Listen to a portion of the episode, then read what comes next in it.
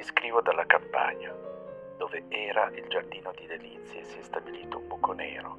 Le fiamme hanno attecchito alle 4 del mattino. Una piatta notte di luglio ha dato lingua al sottosuolo.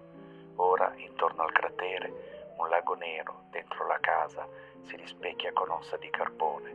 Le finestre aperte giorno e notte. Qui si radunano i familiari in memoriam nella prima settimana di settembre, in attesa del raccolto dell'uva Nell'aria un tempo si sentivano frusciare ali di delizia, o così si credeva, nei secoli del parco, tra i rami dei cedri, sotto le ombrelle dei pini romani, e una magnolia balena in navigazione, scuotendo le sue foglie, segnalava il possibile mutamento. Così è stato. Adesso il fruscio delle ali annuncia l'ora del passaggio definitivo.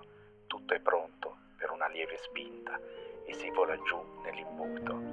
Gli chiedo se puoi o chi può capire queste parole, se i superstiti soli seduti intorno al buco o altri sconosciuti lontani.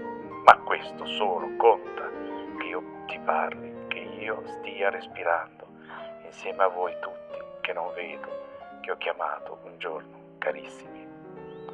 Questa è una poesia di Antonio Porta settembre del 1978, tratta da Antonio Porta, L'aria della fine, brevi lettere 1976, 1978, 1980, 1981. Buona Pasqua e buona Pasquetta a tutti da Antonio Sixti e buon intervallo.